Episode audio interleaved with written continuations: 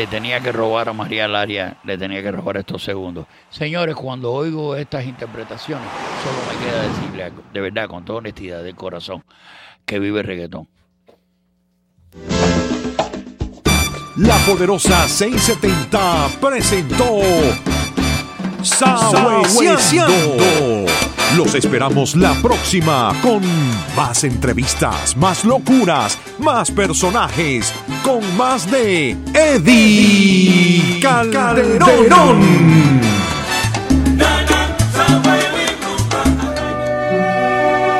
Pensamientos del apóstol José Martí.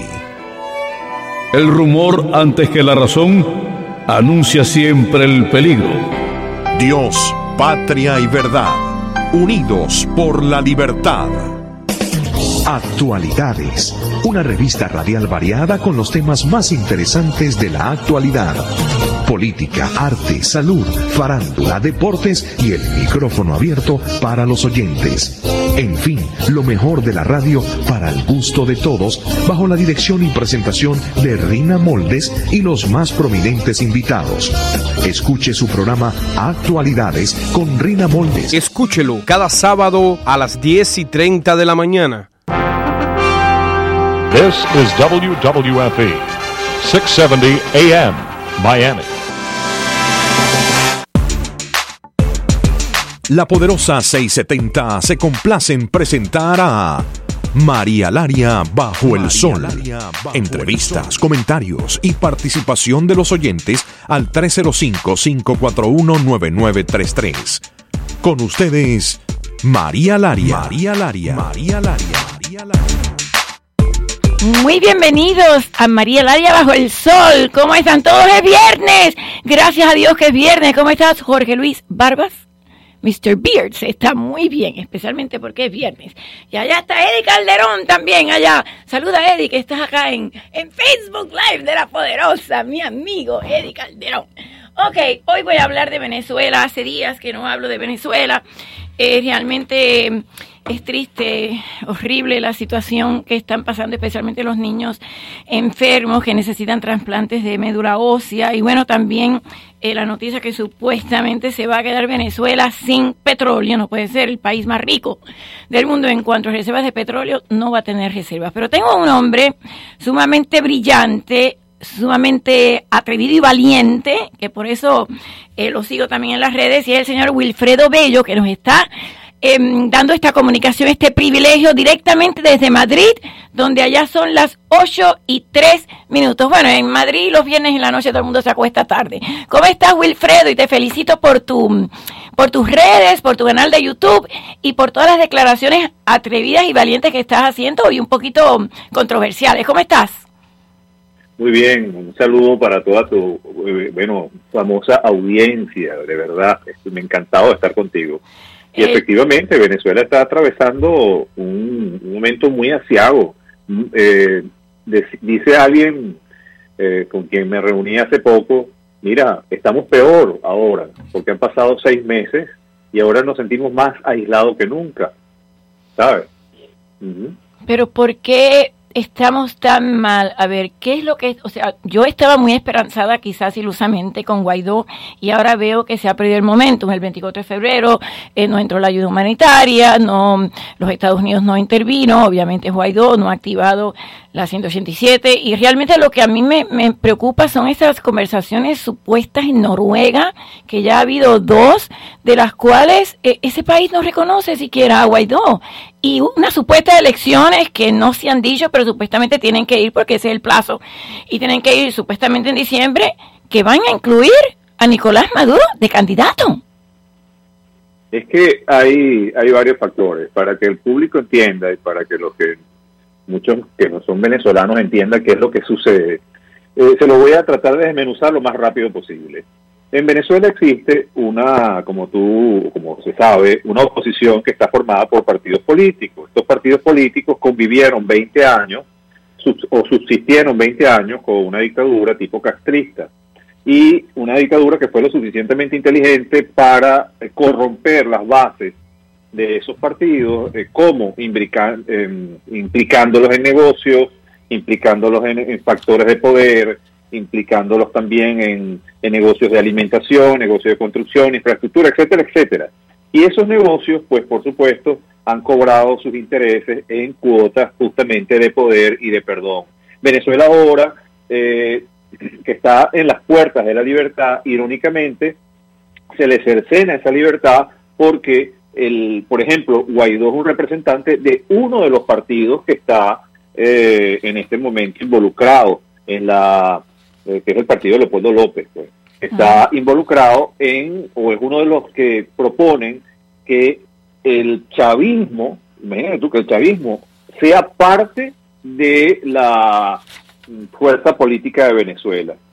Y eso ha hecho tanto daño que mismo, eh, creo que fue Elliot Brands, o que Brands, sí. ayer dijo que, eh, bueno, que efectivamente el chavismo tenía que estar dentro del gobierno o, o dentro de la política venezolana. Ese es el equivalente a que los Estados Unidos conquisten, o mejor dicho, que después de la Segunda Guerra Mundial el, el nazismo tuviese una representación política en Alemania. Es más o menos para que el público entienda esto.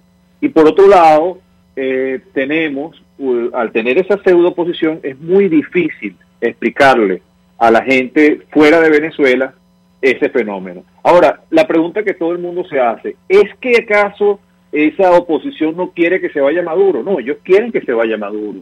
Pero lo que no quieren es, y aquí voy, y aquí voy ¿Cómo con van a querer que se vaya Maduro cuando están incluyendo en una negociación a Maduro?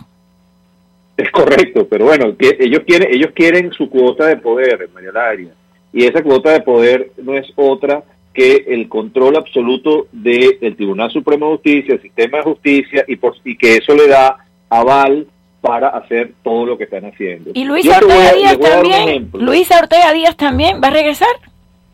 Bueno, por eso te digo, Pero ¿cómo es la- la, posible? parte moral que no entendemos los venezolanos. Eh, no solamente Luis Ortega Díaz, sino el, el, el, el esbirro mayor que fue Rodríguez Torres, que fue el director del, del SEBIN, que fue el que mandó a torturar a- y, donde han desaparecido incluso muchachos, es, ese SEBIN que ha asesinado venezolanos a mansalva, que ha teñido de rojo las, la- las calles de Venezuela.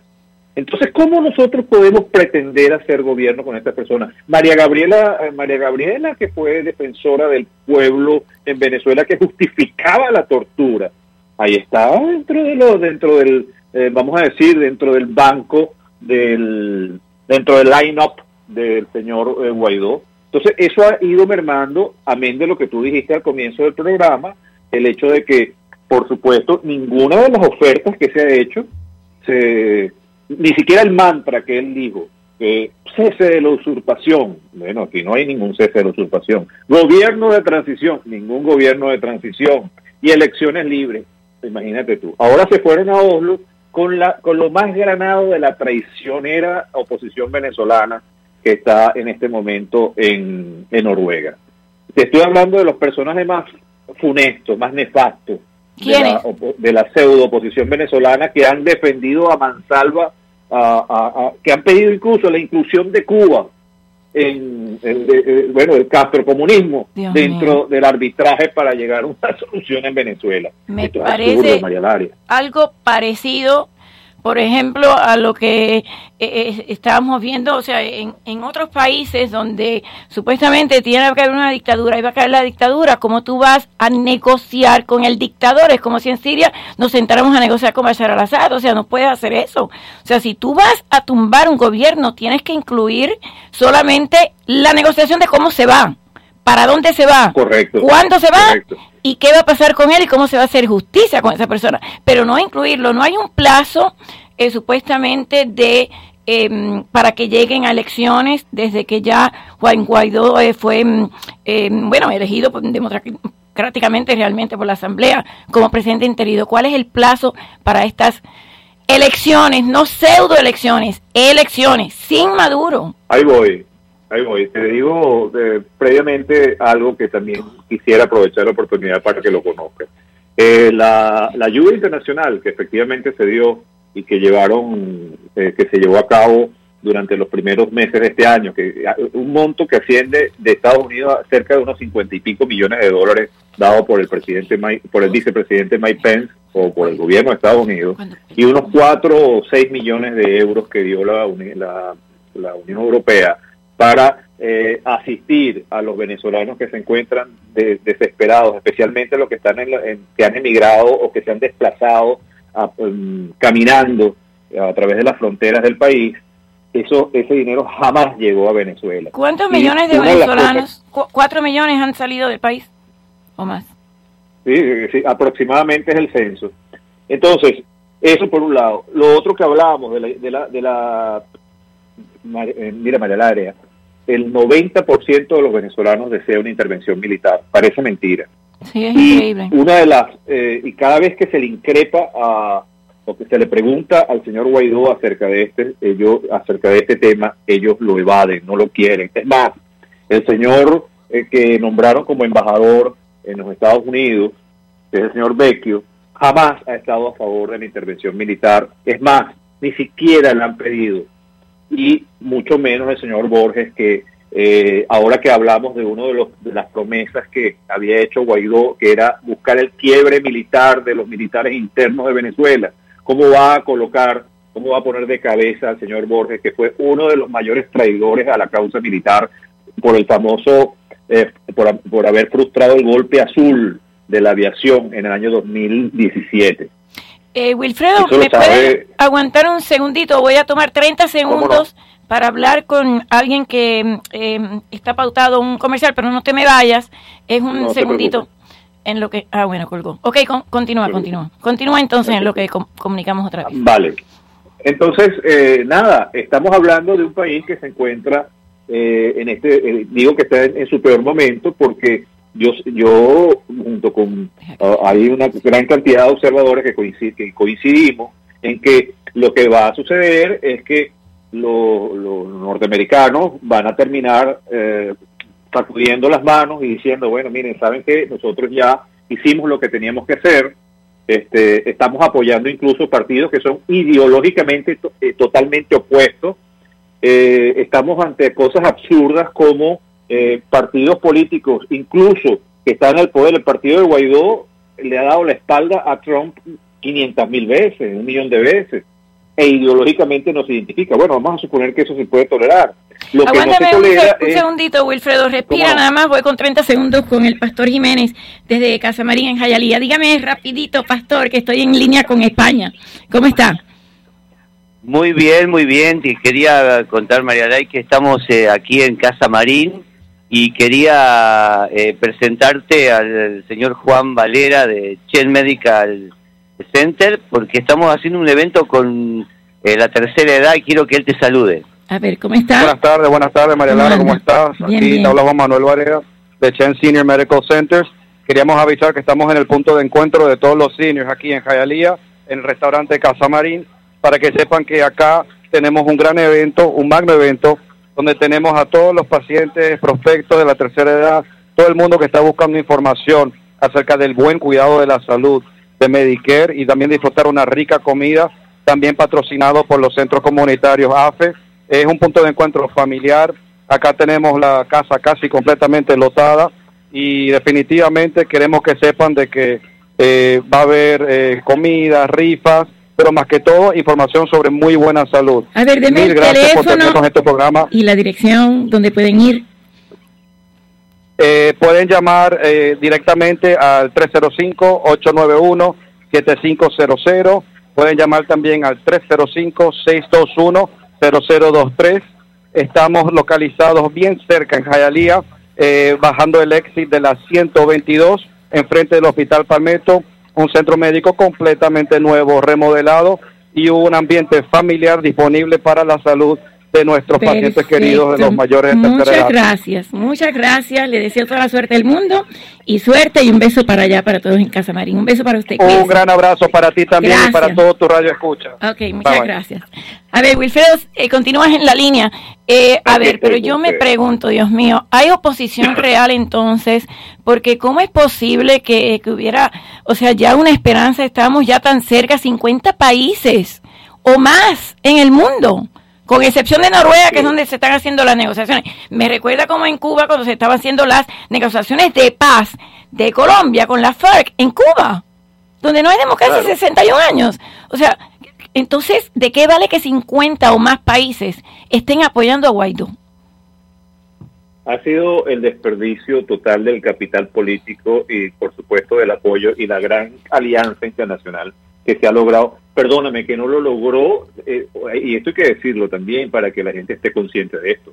Esa alianza internacional no lo logró la, la pseudo oposición venezolana. Esa alianza internacional se logró bajo el sacrificio de más de 200 venezolanos que han muerto a través de las balas de la dictadura. Eso es, eso es importantísimo recalcar.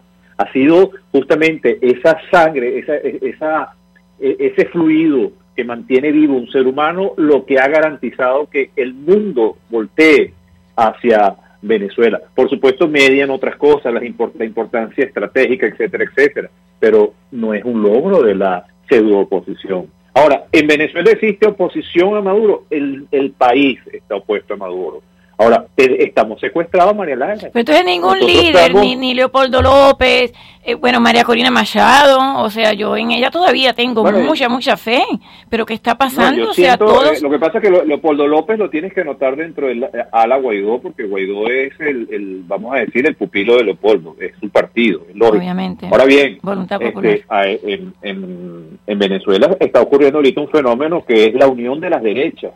Me explico hay una cantidad de partidos, incluyendo a la señora María Corina Machado, que eh, si bien es cierto, a veces ha dejado impregnarse por la Mesa de la Unidad Democrática.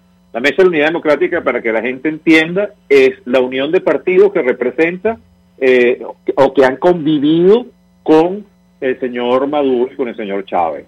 Eh, se dice en oposición, pero no han actuado como Pero la MUD es risible, Wilfredo, es risible, todas esas conversaciones que vimos, televisadas, o sea, por favor, o sea, eso eso es, es risible, eso no es ningún tipo de oposición. Yo, ¿Tú has perdido las esperanzas con Guaidó? Yo totalmente, yo, yo le había dicho a la gente que era imposible que un individuo que sale de las ramas, es más, eh, María si tú tienes un árbol de manzana, tú no puedes esperar que dé una piña.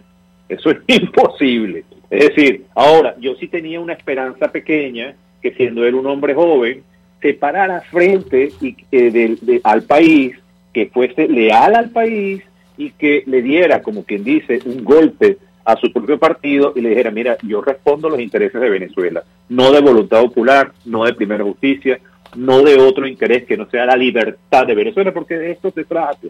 De esto es de lo que se trata, de la libertad de un país. Ahora, algo que a mí realmente me, preocupa muchísimo es, eh, se había dicho que había una reunión eh, en junio, no se ha dicho exactamente por qué ni para qué, no sé si es que la misma delegación de Noruega, que ya ha tenido dos rounds de, de mm, conversaciones exploratorias con representantes, como tú bien lo dijiste, del gobierno y de la pseudo oposición, eh, y por unas supuestas elecciones que tienen que haber en, diciembre. Porque Guaidó tengo entendido que ya, una, no puede ir a elección y dos, tiene que tener un periodo a través del cual tenía que convocar elecciones. Obviamente si se convocan elecciones con el gobierno, con Nicolás Maduro de candidato, Luis Ortega Díaz o Vladimiro Mariano López o quien sea, entonces estamos en lo mismo seguimos igual. ¿Qué pasó con aquel avión que supuestamente se iba a llevar a Maduro para Cuba y después los rusos dijeron que no, que no se fueran porque ellos lo que quieren es que le paguen la deuda igual que los chinos? O sea, hemos retrocedido más aún que antes de que Juan Guaidó entonces fue el presidente interino. Eh, claro, porque eh, cuando tú tenías una alianza, especialmente cuando tenías al gobierno de los Estados Unidos, la primera potencia del mundo, eh, apoyándote. Y mm, prácticamente el, el, el, jefe del Comando Sur diciendo que, declarando que ellos estaban a la disposición del presidente Guaidó para lo que fuese necesario, cuando te lo ponen en bandeja de plata y tú no, no lo haces, las declaraciones eh, de los funcionarios daban pena porque los funcionarios venezolanos, porque decían, por ejemplo, que ellos ellos arreglarían el problema Mm, desde Venezuela, que no era posible la intervención de ningún otro tipo de país. ¿Y cómo nos defendemos los venezolanos contra unas Fuerzas Armadas que están totalmente a favor, que son la Guardia Pretoriana de un, de un bribón como Nicolás Maduro. ¿Cómo nos defendemos? ¿Cómo nos defendemos contra el narcotráfico? ¿Cómo nos defendemos contra esa, esas células terroristas que están allí? ¿Pero qué pasó con los generales? armadas revolucionarias. ¿Pero qué pasó con el porcentaje alto de supuestos generales y tenientes y militares que estaban con el pueblo? ¿Qué pasó con eso? Eso fue lo que le vendió, eh, estoy seguro, seguro que eso fue lo que le vendió eh, Guaidó y su gente a los gringos. Eso fue, eh, eso fue algo, pero bueno, eh, ahí puede, ahí está pintada la, la, diplomacia que ejerció eh, la Mesa de la Unidad Democrática. A ver, ¿qué, países, qué, países, ¿qué países tenemos de aliados a Venezuela? Colombia, Brasil, además de Estados Unidos, obviamente. ¿Quiénes más? Que de paso, eh, bueno, Colombia, Brasil y, Estados Unidos eran los principales aliados. Pero fíjate lo que pasó en Brasil gana Bolsonaro y Bolsonaro este eh, cuando le envían a la representante embajadora. a la embajadora tarda en darle las credenciales porque la embajadora en, una, en uno de estos pequeños incidentes, estos pequeños incidentes que ocurren en vez de ejercer sus funciones diplomáticas ejerce funciones de mediadores de negocios presentándole al señor Cisneros al señor Bolsonaro y por supuesto jamás fue atendido el señor Cisneros por el señor Bolsonaro y mucho menos en un país que está sensibilizado con la operación Lavajato, que fue la investigación de contra la corrupción más grande que ha existido en Brasil y por lo cual se descubrió todo el negocio de Derwick, la compañía que ha sobornado media Latinoamérica, por no decir Latinoamérica entera. Ah, eh, los otros países, el grupo de Lima, son grupos que están diplomáticos que quieren salidas diplomáticas, eso lo tenemos bien claro. México uh, fue resultó victorioso eh, eh, el socialista, socialista comunista, que quiere implantar un modelo igual. México también tiene un problema muy grave, ahí también está ante a, las puertas de que ocurra eh, eh, muy pronto el, libreto cubano. ojo, esto puede extenderse. Y tenemos un presidente, como, como te digo, que no, no reacciona, no le pide a la Asamblea Nacional que active el artículo 187.11 en donde María Corina hay que reconocerle que ha insistido de que se active ese artículo que permite la ayuda militar internacional. Exactamente. Eh, hablaste de las elecciones. Pero es que esas elecciones es imposible que se lleven a cabo. Primero que nada porque el país no las quiere y no las quiere no porque no quiera ir a votar, sino porque el, el nosotros no podemos eh, ir a votar con, con, las condiciones que está en este momento eh, o que hay en el país. No podemos ir a votar con una Fuerza Armada que va a, velar por nuestros votos. No, una Fuerza Armada, por supuesto, que está a favor de Maduro. No podemos ir a votar con un Tribunal Supremo de Justicia y con, y con, una, con un Tribunal Constitucional que va a decidir cualquier, o va a dirimir siempre a favor de, Maduro. entonces, ¿qué va a pasar? ¿Qué, ¿Qué, va a pasar? Nos tenemos que sentar a esperar a quién lo que va, lo que tendría que pasar es una cosa distinta a lo que va a pasar. Lo que va a pasar es que ellos van a seguir negociando unas elecciones fraudulentas, en donde es muy posible que coexista chavismo eh, con, con Mesa de la Unidad Democrática, en donde incluso pudiese ganar otro candidato distinto del chavismo. Eh, eso es lo que yo creo que va a suceder en el país, si el país lo permite. ¿Qué es lo que tendría que pasar? Que, que el señor Guaidó pida la ayuda eh, militar y la negocio. Igualito que el modelo Cuba, Díaz Canel, que no tiene apellido Castro, pero entonces es lo mismo, entonces va a ser exactamente lo mismo. Es una tristeza, yo sinceramente estoy un poquito desesperanzada, yo entiendo que hay muchos estadounidenses que no quieren intervención, pero si ya se llegó a este paso, se llegó hasta ahí, Mike Pompeo ha dicho las palabras que ha dicho y todos han eh, hablado, Mike Pence, o sea, Donald Trump, ¿por qué nos estancamos y por qué depositamos una confianza en alguien que supuestamente con solamente hablar y decir, creo que una vez Guaidó dijo, eh, vamos a pensar si activamos la 187, pero pensar si activamos no, y Leopoldo no entiendo para qué salió, y ahora está en la Embajada de España, que lo quieren sacar, por cierto, y la esposa está en España, o sea, no, no entiendo, no entiendo. Bueno, esa, esa por supuesto ha sido una de las grandes preguntas que nos hacemos los venezolanos, que la famosa Operación Libertad sirvió solamente para liberar a dos presos políticos. no digo que no se merezcan, ellos se merecen estar libres, jamás han debido estar presos, María Laria. No, yo sé. pero lo que quiero decir es que hay aproximadamente eh, casi 2.000 presos políticos en Venezuela, no 400 como dijo el periodista en estos días, sino hay cerca de 2.000 presos políticos en Venezuela que no, no han podido ser liberados. Eh, nosotros, por supuesto, seguiremos construyendo la, la derecha en Venezuela, ayudaremos eh, a los ciudadanos, sobre todo, a crear conciencia ciudadana, que eso hace, falta mucho, hace mucha falta en Venezuela, eh, para no seguir figuras mesiánicas que nos ofrezcan cosas y que por supuesto termine eh, nosotros, terminemos todos llorando en las calles de la amargura. Pero tú estás en Madrid, eh, ¿qué se dice en España de la eh, supuesta fraude que se hizo contra el partido Vox de derecha em, con las maquinitas? hubo em, la directora del ex del CNE o funcionaria del CNE, Ana Mercedes Díaz, eh, había dicho que podría haber fraude en España y después parece que ya está casi comprobado que sí lo hubo. Tú que estás ahí en España y Madrid, ¿qué tú crees? Lo que más se nombra, lo que más, lo que más ha llamado la atención y que, y que han condenado todos es el bloqueo mediático que se le ha hecho a la derecha en España. Ha, sido el, bueno, además con un encono increíble. El, ha sido además criminal, eh, ha sido criminalizada la derecha. Eh, con el solo título, el prefijo de ultraderecha, ya tienes por supuesto, tela que cortar. Eh, se le trata de asociar a, movimientos fascistas, cosa que no es cierto. Tratan de asociarlo con movimientos eh, ultranacionalistas, cosas que no es cierto. cierto. Vox en todo momento ha querido es la unión de España, no la, mm, eh, no la desintegración. el exceso de sinceridad del presidente, de, bueno, digo, del presidente del partido Vox, eh, Santiago, eh, Santiago Abascal siempre ha sido un tipo muy sincero, muy directo, y yo creo que, y no ha sido políticamente correcto. Tal vez esto ha sido muy duro para una sociedad muy progre como es la sociedad europea, que en este momento está dominada por ese movimiento progresista, vamos a abrir comillas. ¿Van a pactar?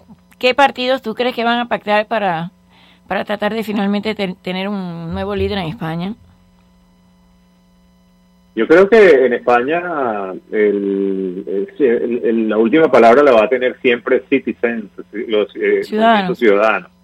porque ellos eh, siempre es la, incógnita, porque como bien sabes, tiene un historial de pactos con la izquierda, pactan con la derecha, en fin, no sabemos exactamente qué es lo que vaya a, pasar en ese sentido. Lo que sí puedo decirte es que los ultra izquierdistas, por ejemplo, como Podemos, Podemos fueron ampliamente derrotados en estas elecciones. Sí, eso, eso fue la verdad la mejor noticia. Eh, te he visto en tus redes, te sigo muchísimo, te felicito, eres excelente porque me gusta que no tienes pelos en la lengua cuando hablas. Criticas mucho la prensa del sur de la Florida en cuanto a Venezuela. Mira, es que lo que sucede... Piensa que están eh, parcializados. Eh, sí, una, eh, yo creo que soy, eh, critico es un canal y no es que sea de gratis, sino es que el canal se ha convertido en un headquarter, en un cuartel general de la Mesa de la Unidad Democrática. Es quienes dictan la política de la Mesa de la Unidad Democrática, parece la embajada, mejor dicho, pero no para efectos consulares, pero parece la embajada, ahí, ahí se discute toda la estrategia hacia Estados Unidos y la parcialización en las entrevistas con respecto a los que no están a favor de la Mesa de Unidad Democrática y le señalan los errores. Y una cosa muy importante que tal vez va a doler más, eh, la negativa a, declarar de dónde vienen las... Eh, eh, cómo hace para mantenerse ese canal con la publicidad que tiene versus los costos operativos que tiene. Y como sabemos quiénes son los financistas, y sabemos cuáles vinculaciones tienen esos financistas con el alto gobierno. ¿Cuáles son los financistas? ¿Cuáles son? Aparentemente ahí está, ah, bueno, son un grupo, no tengo la lista ahora, con muchísimo gusto ah, eh, te la puedo conseguir. Ah, es un grupo de varios socios, pero eh, muchos de ellos están vinculados, al, por ejemplo, a Ruperti, a Meserane, a, ciertos grupos que han estado en contacto o han estado en combinación con, con este señor, eh, con, esta gente de, Venezuela. que no son precisamente de la, de la oposición. Pero bueno, nada. No, porque aquí estuvo pues, Orlando Urdaneta la semana pasada y me hizo ese comentario, le pregunté por qué ya no estás, no sé si es el mismo que tú estás hablando, EBTV, eh, y me dijo por eso mismo, porque no les gustaba mis editoriales. Y él tenía un punto... No, bueno, es que salieron eh, Orlando, Orlando y, y Franceschi salieron de, de EBTV justamente. Exactamente, Alberto Franceschi. Que no se plegaron a Guaidó. Ah, lo tengo que invitar. Estuvo mucho tiempo en España, acaba de regresar él y, y Boris también, ambos te mandan muchos saludos. Son eh, Por ellos soy seguidora tuya. Porque me han eh, dicho, mira, mira Wilfredo, te empecé a seguir y, y me encanta, me encanta que eh, no tengas peros en la lengua cuando hablas. ¿Cuándo vienes a Miami? Yo eh, próximamente estaré por allá, eh, te, llamaré y, te invito a un café y, no, y hablamos de Venezuela, si te parece. Claro que sí. ¿Dónde vas a tomar café ahora que son las ocho y media en España? ¿Dónde vas? A la Plaza Mira, del Sol. Yo, eh, afortunadamente, bueno, de más está decirte, hay una inmensa vida yo lo en sé. esta ciudad. Ay, divina, me encanta, me encanta. Y, bueno, por supuesto, eh, estamos a la orden también cuando quieras venir a, esta ciudad como anfitrión de excepción, por supuesto, estaré aquí. Encantada, muchas gracias Wilfredo Bello. Da tus redes para que las personas te sigan. Arroba DR Wilfredo Bello. Esa es, la, esa, esa es universal. Arroba DR Wilfredo Bello. Ok. Muchas gracias. No se te ha pegado el acento español para nada. Hombre, pues vamos. pues hombre. no he podido todavía. ¿eh? Ah, tío. hasta luego, hasta luego. Hasta luego. Así, yo al principio, cuando vivía en España, no entendía lo que me decían. Porque en España todo el mundo te saluda, aunque no te conozca, en un restaurante, y buen provecho, y, hasta luego, hasta luego. Y yo decía, ¿qué dicen? Y era hasta luego. Que lo decían así, hasta luego. Sí, sí, hasta luego. hasta luego. Gracias, Wilfredo Bello. Un beso. Nos vemos pronto. Te felicito por tu gran periodismo sin pelos en la lengua de verdad. Ok, vamos a abrir las líneas. Eh, más adelante voy a tener a Heriberto Jiménez, el director del Cuban eh, Ballet, eh, Miami Hispanic, no, creo que es Cuban Classical Ballet, que es un excelente bailarín clásico de ballet. Em, colombiano que fue el que tomó la rienda de Pedro Pablo Peña. Pero voy a abrir las líneas porque sé que en Miami la gente le encanta hablar y decir lo que piensan, de lo cual la poderosa nunca censura a nadie. 305-541-9933. Eh, y yo realmente mm, tengo que decir que yo sigo teniendo fe en la oposición venezolana, pero realmente me defrauda mucho que pasa el tiempo y pasa el tiempo y cuando se habla de negociaciones en un país que no reconoce eh, al presidente, eso en mi cabeza no cabe en la misma oración. Entonces, sinceramente, me, eso me preocupa mucho, pero voy a abrir las líneas 305-541-9933 y creo que Heriberto Jiménez ya está por ahí en el lobby. Sí, ahí está, está entrando. ¿Cómo estás? ¿Cómo andas? Mucho gusto verte de Colombia de Colombia. Eh, yo sé que siempre te meto en el lío de, hacer algún comentario político, pero Colombia es ahora uno de los grandes aliados con el presidente Duque de, de, Venezuela, así como Brasil y demás. No sé si estabas escuchando un poquito la entrevista, no estabas escuchando desde España. Ok, eh, que muchas personas están diciendo que, realmente se ha perdido el momentum de que, de que Juan Guaidó ya es el presidente, el presidente interino, ya ha sido reconocido por 50 o más países en el mundo. Y ahora recientemente las conversaciones de paz eran en Noruega, en Oslo, en un país que no reconoce y que está incluyendo a las personas del gobierno chavista y quieren incluir en unas pseudoelecciones en diciembre a Nicolás Maduro como presidente. ¿Pero qué es esto? Me recuerda a las negociaciones de, de paz de Colombia con la FARC en Cuba. En Cuba y, no tiene nada que ver, es, es increíble, pero desafortunadamente todos estos países están eh, llenándose de, de, de, de, estos gobiernos comunistas y, y, la gente tiene que reaccionar porque si no va a continuar. Eso es como un cáncer que se va pegando ahí a la sociedad y si ahora Colombia está en vez de ayudando a sacar a esta gente de allí, es increíble. Bueno, hay muchos en Colombia, muchísimos. Eh, increíblemente. Colombia, y gracias a Colombia que ha abierto sus puertas a los puertas y, y, realmente se ha portado muy bien. ¿Cómo, ¿Cómo va Duque en tu país? Pues realmente yo te digo, yo me fui hace 30 años de Colombia y Yo lo sé, desconecté yo por completo. eh, desconecté por completo de la política. Sí, yo voy anualmente porque mi familia vive allá, pero yo política Nada, bueno, Ballet, voy, ballet. voy a, voy a, vale, vale, voy a atender algunas llamadas para que entonces me hables un poquito del ballet, que es una de mis eh, pasiones y qué bueno Emilio Héctor Rodríguez siempre te, te eh, trae para acá. A ver, voy con las líneas 305-541-9933. ¿Cómo está? ¿Qué piensa? Es viernes. Bienvenido a María Laria bajo el sol. Hello. A ver. ¿Quieres que lo agarre aquí? ¿No? Sí, aquí sí. ¿No? A ver si yo sé hacer esto aquí. Dígame cómo está. Dígame cómo está. Buenas tardes. ¿Aló? ¿Aló? Dígame, lo escucho. Dígame, lo escucho. Bueno, mira chica, esto es como si fuera un servicio público, le agradezco tu programa. He pasado por dos situaciones, quería expresarla para que alguien que pueda resolver esto lo escuche. En la 57 y la 7, ayer hubo, había un carro de rescue y cerraron todas las 57. Fue terrible lo que se formó el tráfico. Ahora en Fly, la 97, hay otro carro de rescue y han cerrado todos los flyers. ¿Sí? Para ¿Y qué que alguien, quien dio esta orden, que antiguamente los carros de rescue iban y se seguía pasando por el lado de ellos, despacio, como natural. Bueno, ahora, ahora están cerrando las calles. ¿Pero qué fue lo que pasó? Quería no, nada, nada, no pasa nada, uno nada más del carro rescue, allá a, a 100 metros, a 200 metros del carro rescue. No sucede simplemente eso. Quería decir esto para si alguien escucha y puede ¿no? resolver eso porque eso es nuevo. El carro rescue está a 100 metros y viene cerrado Fly la 97. Dios mío, qué horrible. Y entonces el tráfico, ima- imagínate, pierden 20 o media hora, cientos de carros pierden la posibilidad de, de moverse. Por eso nunca llamo, pero vi- esto me ha sucedido dos veces. Ok, bueno, Digo, será pues, una nueva política. Vuelva a llamar a las y 45. llamar a las y 45 porque está aquí que no No, ok, ok, gracias. Era para si alguien puede escuchar eso Ok. y resolver. Gracias, muchas gracias. Gracias a usted María. por llamar. Giselle, segundo acto. Miami Country Auditorium.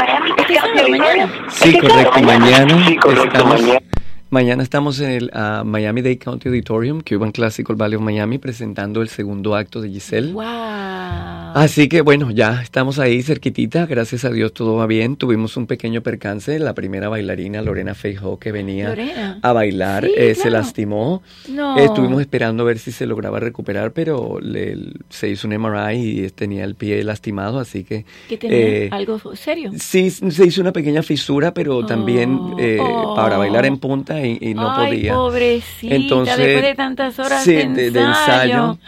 Eh, tenemos una ¿Quién la va a bailarina que eh, su nombre es ah, Gretel Batista. Ah, Ella iba a participar en la función, iba a hacer un- otro padedé en la primera parte de la Pero se función. la sabe de memoria ya. Y, sí, sí, sí. ¿no? Y, y esta es una bailarina joven, ella tiene 25 años. Acaba de, de entrar por invitación especial del, del director a- al Houston Ballet.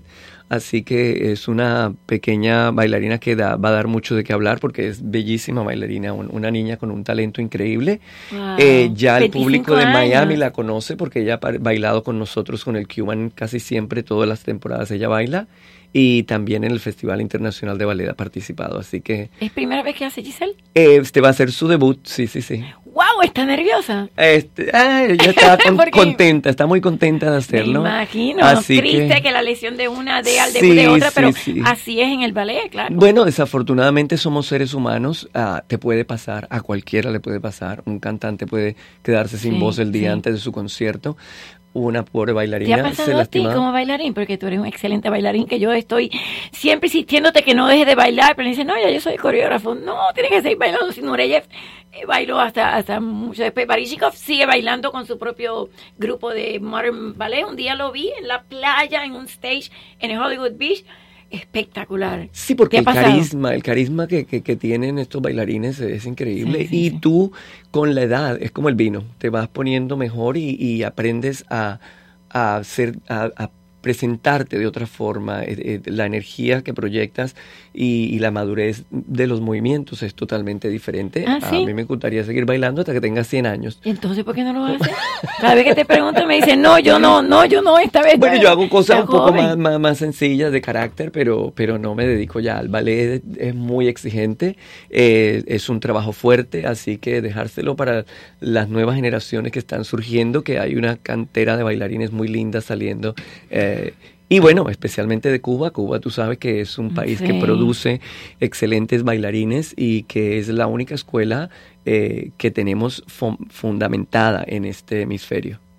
Ahora, dime una cosa, tú como, como bailarín, o sea, ¿alguna vez tuviste que eh, tener, o sea, protagónico en, en un lugar y habías estado quizás overtraining, que es lo que le pasa, no sé le pasó a Lorena, y tomó tantas, tantas, tantas horas que el día antes del performance estabas que tenías alguna lesión y no pudiste salir? Bueno, gracias a Dios nunca. ¿Nunca te pasó? Nunca, me pasó de lastimarme justo antes de una función.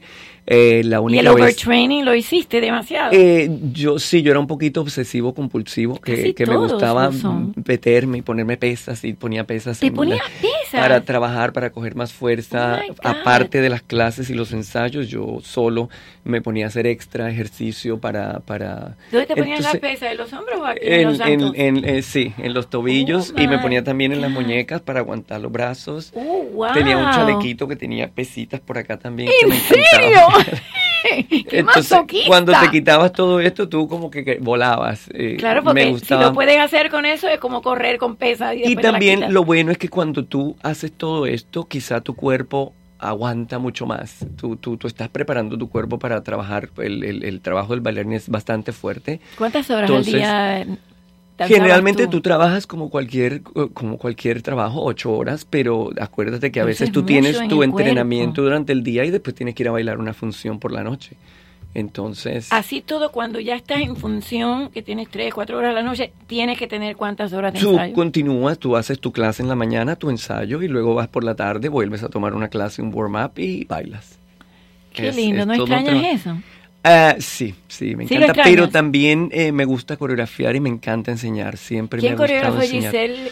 Eh, no, no, no. Eh, yo eh, puse la pieza junta otra vez. es como restaging la pieza. es coreografía de Jean Perrault, de Jules Perrot. Entonces, este es un ballet que ya tiene más de 100 años. Es uno de los primeros ballets que fue coreografiados.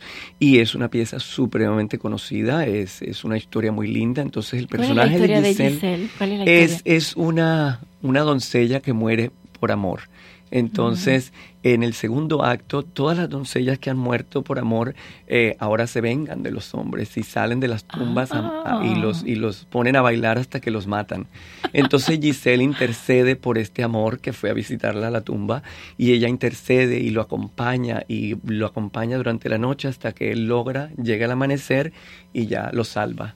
Entonces, incluso después de todo, sí, el amor la lleva a ella a juntarse con él, a, estar presente, a, mostrarle el camino por donde debe ir y, a salvarle la vida.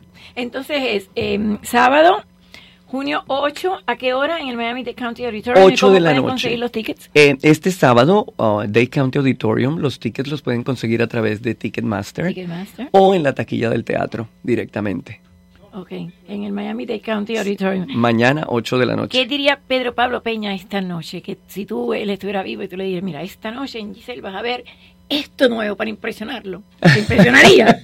pero me imagino que él está contigo todo el tiempo. Sí. Y tú le estarás preguntando, pero Pablo, sí, voy bien, esto, sí. yo siempre estoy, yo siempre estoy porque él, él, él, estaba presente en los ensayos, se sentaba al lado mío y yo eh, manejaba los ensayos y él a veces nada más me miraba y movía la cara como diciendo, mm, esto no funciona. Era difícil. Entonces ya tú sabías. Incluso los bailarines a veces se ponían nerviosos cuando él entraba al ensayo porque él, eh, él, apenas hacía una cara, miraba para el otro lado, e, era, era interesante verlo. Pero bueno, eh, aprendí muchísimo de él. Él era una persona muy demandante en su trabajo, que eso fue lo que siempre admiré. Eh, extremadamente exigente. Lo extraño mucho en la casa del ballet. Sí, lo extraño, lo extraño. Entonces yo sé que yo siempre tengo que empujar un poquito más. De vez en cuando como que miro al lado y digo, oh, ok, y te dice que sí o te dice no, sí. Ya, Tienen que hacer Ya no está, pero entonces, ok, tengo que empujar un poquito más. ¿Qué vemos para los próximos proyectos? Bueno, nuestro próximo proyecto es el Festival Internacional de Ballet. Ah, ese que siempre que tanta gente de todas partes del mundo. Este año es la edición número 24. Es el más grande, ¿no? Sí, sí, sí, sí. Es, el más grande. Eh, en, la Florida no hay un festival como este. En los Estados Unidos hay otros festivales con una estructura diferente, pero no como este festival. Y ¿De cuántos países vienen? Eh, generalmente, este año traemos 18 compañías de diferentes países. Tenemos la participación de México, de Brasil, de Argentina, de República Dominicana, Italia, ah, España, eh, Hungría, Inglaterra. So, este año está bastante y este año vamos a hacer una cosa muy bonita que vamos a hacer una función al aire libre en Miami Beach. Ah, me en Lincoln Road. Me encantan esas. Entonces, en Lincoln Road. En Lincoln Road vamos a. Pero dónde ahí están los parquecitos. En, en, donde está el circulito se llama ah, Euclid, Euclid Circle. Ah, verdad. Ahí, vamos a, poner una función con, con las compañías de danza contemporánea invitadas. Eh, en un futuro quizá podremos hacer uno de ballet al aire libre, pero requiere un, un, un, es, eh, que el, escenario tiene que ser bien hecho y, el piso especial, porque ya cuando bailas en punta ya es otra cosa. Pero con danza contemporánea tú puedes crear y se pueden hacer cosas en la calle tranquilamente. Se baila descalzo. Pueden bailar descalzo, pueden bailar El día que fui a, ver a Barishnikov era danza moderna y era en la playa por Hollywood em, Beach, pero en el Hollywood... Por allá tienen un stage muy bonito, pero sí noté que estaban descalzos. Pero Barishnikov es increíble. ¿Qué edad tiene Barishnikov ahora? Oye, debe estar por los 60, 70. pero salta. Es uno de los, de los bailarines que más salta, ¿no? Sí, bueno, él, él, él eh, primero eh, fue una revolución eh, al exiliarse en aquella época, porque después de Nureyev, él fue la otra gran estrella que salió. Y bueno, había muchísima otra gente con mucho talento allí, pero él fue el que logró salir, el que luchó por su libertad y y era un excelentísimo bailarín. Yo creo que las nuevas generaciones todavía lo miran a él, lo admiran, uh, copian sus, sus movimientos. Porque él es muy varonil en sus interpretaciones. A diferencia de Nureyev, ¿cómo, ¿cómo compararías a los dos? Aunque me encantan ambos. Lo que pasa es que eh, ya vino en una época en que él, él, él fue muy actor era, un, No, y fue actor. Sí, y tuvo un niño con un bebé con Jessica Lange. Entonces, eh, es esa cosa de, de, de, él, de buscar Hizo la película una White libertad. Night. Ajá, Exactamente. Eh, buscar una libertad de movimiento diferente a la que ya tenías tus patterns. Claro, claro. Se salió de la cajita. Se salió de la cajita. Y Nureyev se mantuvo más dentro de la cosa clásica, aunque es un excelentísimo bailarín no, también. espectacular. Y empezó tarde en su. También. y tú lo ves ahora y comparas los bailarines de ahora con, con la técnica de él, que era impecable y bailaba maravillosamente. ¿Cuál es la escuela que más te gusta a ti? ¿La rusa? ¿La cual de, de ballet? ¿Escuela de ballet o técnica de ballet? que te guste Bueno, es que hay que ir cogiendo, yo he, logrado ir, y tomando cosas eh, porque la escuela cubana es eh, recogió un poco la escuela rusa, y la cambió un poco, pero también eh, tienden a ser un poquito muy, muy, muy rígidos, muy rígidos. Como su personalidad de los rusos también, ¿no? Me imagino. la francesa no. Hay que ir buscando, si tú buscas la, la, la forma de, de, el muy real que tiene la escuela uh, francesa o, o, también eh, el Royal Academy, que son un poco más elegantes al bailar, menos rudos. Entonces hay que ir cogiendo un poquito de todo, y, ir mezclando y, y pues los bailarines, de todas formas, si tú bailas con el corazón, eso es lo más importante. Claro, yo sé que te tienen que llamar por teléfono. Cuando te tengan que llamar, eh, terminamos y abro la, las líneas. No sabía, no sabía, te dejé para las dos y media, pero si tienes que, salir. Ah, bueno, está Perdóneme un segundo. Bueno, tranquilo, tranquilo. Yo sigo y después cuando termine, si quieres volver y todavía estamos aquí. Cuban Classical Ballet of Miami, Giselle, segundo acto, Miami Dade County Auditorium, sábado, junio 8. Para las personas que quieran seguir comentando el tema de Venezuela, que me quedé a mitad porque tenía que entrevistar a Heriberto em, Jiménez realmente, que es del em, Cuban Classical Ballet, de acá, eh, después que... Em, pero Pablo Peña murió, Cuban Classical Ballet, él ha estado siguiendo sus pasos en la Casa Blanca, en the White House. Pero voy a abrir líneas 305-541-9933 por si todas las personas que escucharon las declaraciones eh, valientes y, bueno, controvertidas de Wilfredo Bello, que realmente se está perdiendo un poquito la esperanza con el momento en Venezuela. Me gustaría que llamaran y si quieren hablar también sobre las restricciones de los viajes a Cuba, que ya ayer se dio esta nueva información que Norwegian Cruise Lines y también Carnival Cruise Lines, ellos están ofreciendo devolver el dinero a las personas que hayan comprado sus boletos, eh, ya que no pueden atracar en, en Cuba, a diferencia como se había dicho antes, que sí los que habían comprado antes de 1.5 podían completar sus pasajes. Y si no, si pueden aceptar, por ejemplo, redireccionar esos viajes, esos cruceros a, Cancún, creo que a Puerto Rico. A ver, adelante, bienvenido María Laria Bajo el Sol, ¿cómo está? ¿Se cayó? Se cayó la llamada. Eh, bueno, como les estaba comentando, eh, estaba muy em, confusa esa información, porque primeramente se dijo que las personas que hubieran comprado todos los pasajes, ya fueran de cruceros, antes de junio 5 podían mantener su viaje y podían completar su viaje. Obviamente cuando tú, ayer yo entrevisté a alguien, a Yuleika Pérez, que trabaja en una agencia, tú haces un eh, tour y lo vas a hacer en agosto, por ejemplo, pero compras tu pasaje antes de junio 5. Pero si estos barcos no pueden atracar, ya Norwegian Cruise Lines no atracó en Cuba ayer, entonces tuvo que redireccionarse entonces hacia Cancún y yo me preguntaba, bueno, pero si una persona va a comprar un crucero para ir a Cuba y te dicen, bueno, entonces va a Puerto Rico, no es lo mismo. Puerto Rico es Estados Unidos, ir a Cuba es ir a Cuba. Entonces yo quería saber em, la opinión de todas estas personas y también si puede ser como Yuleika decía ayer, que puede ser que entre también en lo de los charters, porque los cubanos, cuando empezó este gran boom de todas las eh, líneas norteamericanas, como American Airlines y demás, que empezaron a bajar los precios, obviamente empezaron, especialmente los estadounidenses, a viajar por estas 12 categorías, pero con las aerolíneas americanas. Pero los cubanos prefieren las las, em, bueno, está mal decir chartered, en español es fletadas, porque a través de las fletadas ellos podían llevar enseres eléctricos, podían llevar muchos más paquetes, muchas más libras, pagaban un poquito más, pero preferían esto. Entonces, según me explicaba Yuleika, ahora vendría el high season y ellos están esperando que puede ser que también haya eh, algún cambio en lo que son los aviones. Los aviones privados sí están prohibidos eh, también. A ver, tengo otra llamada más. Adelante, bienvenido María Lara del Sol, ¿cómo está? Adelante. Aló, buenas tardes. Dígame. Hola María, ¿cómo estás? Bien, ¿y usted? Bueno, muy bien, muy bien, gracias. Este, bien que hayas eh, invitado pues al, doctor Bello, eh, que exactamente tiene la, la claridad acerca de lo que está ocurriendo en Venezuela.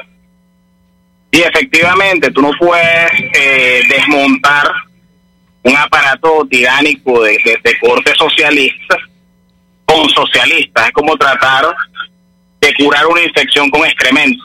Es exactamente lo que está ocurriendo en Venezuela. Entonces, eh, sencillamente el señor Guaidó recibió una papa caliente con, la, con el reconocimiento de, Donald Trump. Eh, ellos realmente no daban en lo absoluto ese reconocimiento y mucho menos los efectos colaterales que trae este, este reconocimiento, que es el hecho de ponerlo en la situación de decidir acerca de la única solución que tiene el problema en Venezuela, que es una intervención militar. Pero ¿cómo no iba a esperar el reconocimiento de Donald Trump cuando tú haces ese, ese acto que hizo él, valiente, porque realmente es democrático, no es autoproclamado, como dicen muchos, democrático por la Asamblea? ¿Cómo tú no vas a esperar que la democracia número uno eh, eh, te reconociera? Es decir, no, yo voy a hacer esto, pero voy a decir pero, Pero, pero si tú, si tú estudias cómo ha funcionado el fenómeno de la, de la, de la oposición en Venezuela, en ningún momento ellos esperaban eh, que se produjera eso, porque es que, no les convenía. Ellos han trabajado a contracorriente del apoyo internacional y básicamente los representantes este, de, Venezuela nombrados por Guaidó aquí en los Estados Unidos lo que se han dedicado es básicamente a desmontar o a neutralizar los efectos de esa decisión de los Estados Unidos. Cuando, cuando, cuando ellos este, son invitados, como lo hizo el jefe del Comando Sur, a pedir la intervención, y ellos dudan, no lo, e, e, esa duda no es por por novatada o no es porque este ellos estén eh, manejándose con otra estrategia, no, simplemente porque no les conviene. Y la razón por la cual no les conviene es una, una vez que la República de Venezuela se reconstruye, se reconstruyan sus instituciones que no existen, ahí se tendrían que abrir una serie de investigaciones de, tipo jurídico, judiciales, donde van a salir empapados no solamente los delincuentes que están en este momento dando la cara oficialmente como, como, como la tiranía, sino también todos aquellos que durante 20 años se han beneficiado y han hecho negocios con ellos, dentro de los cuales están muchos que están dentro de esa de esta mesa de la unidad democrática. Dios mío, qué triste, qué triste, pero bueno, hay muchos enchufados. Entonces, ese, es, es, claro, y esa es realmente la trampa, la, la gran trampa en la cual ha caído Venezuela y ha sido la habilidad del patrocinante fundamental de eso que es Cuba, porque Cuba es la que gobierna en Venezuela y Cuba es la que se ha dedicado sistemáticamente a corromper el estamento militar y el estamento es, político. Por eso es que estas tuercas que le han puesto a los cruceros y a los viajes y demás, es por eso, para asfixiar la economía cubana para que no siga. Exactamente, Muchas porque queda trono de. Muchas gracias, te agradezco tu llamada y buen fin de semana. Ya me quedan muy pocos Igualmente. minutos. Cuban Classical Ballet of Miami, Giselle, segundo acto y el nombre de la bailarina de 25 años. Gretel Batista. Gretel Batista, wow. Estoy emocionada por ella. Miami-Dade County Auditorium, el sábado junio 8, ¿a qué hora? A las 8 de la noche, mañana los esperamos um, para ver Giselle del Ballet Clásico Cubano de Miami. Ticketmaster o Eh, Ticketmaster o en la taquilla del teatro. Si no estoy mal, es 305-547-5414. Ay, se lo sabe de memoria. Ok. y te veo entonces para el Festival Internacional. Festival. Internacional, sí. Te felicito por llevar adelante esa Casa Blanca y esa, ese ballet tan precioso que hacía Pedro Pablo Peña a través de No, mil gracias a ti. maestras, Mil gracias, gracias a ti. Gracias, Barbas. Hasta el lunes. Los dejo con el mejor noticiero con Eduardo Alemán y Miosotis para par. Buen fin de semana. Hasta el lunes. La poderosa 670 presentó María Laria bajo el sol. Los invitamos para un próximo programa. Recuerde, para mayores todos los sábados a las 9 y 45 de la mañana, patrocinado por Shen Senior Medical Center, que le ofrece un cuidado médico VIP a su alcance para darle una mejor salud. Llame ya al 305-424-8414. Muy bien, estamos aquí en Casa Marín, el centro AFE, junto con Senior Medical Center, eh, el Senior Chen Medical Center, eh, con un evento muy lindo que tengo a Eduardo conmigo, Eduardo Mamonde, uno de los coordinadores también de este trabajo. Eh, ¿Cómo lo ve Eduardo todo esto que estamos viviendo en Casa Marín? Muy, muy bueno, Pastor. La verdad que nos sorprendimos de tan arduo público que ha venido a este lugar, acá a Casa Marín, y le queremos dar gracias a toda la gente que ha venido y la verdad que, estos son para seguir haciendo más eventos en la ciudad de Miami, Pastor. Así que es muy importante, eh, la tercera edad necesita nuestra ayuda. El, el club de la edad dorada que se está armando hoy, junto con sponsors como Chen Senior Medical Center, vamos a hacer trabajos, tareas de este tipo, donde vamos a recorrer la ciudad, en los restaurantes, tratando de darle más alegría a nuestros abuelos, nuestros mayores. Han trabajado toda la vida, se han matado por los hijos, y no es justo que vivan años de amargura y de tristeza. Eso lo vamos a cambiar junto con la poderosa cadena azul y eh, en, entidades como Chen, eh, nos vamos a unir.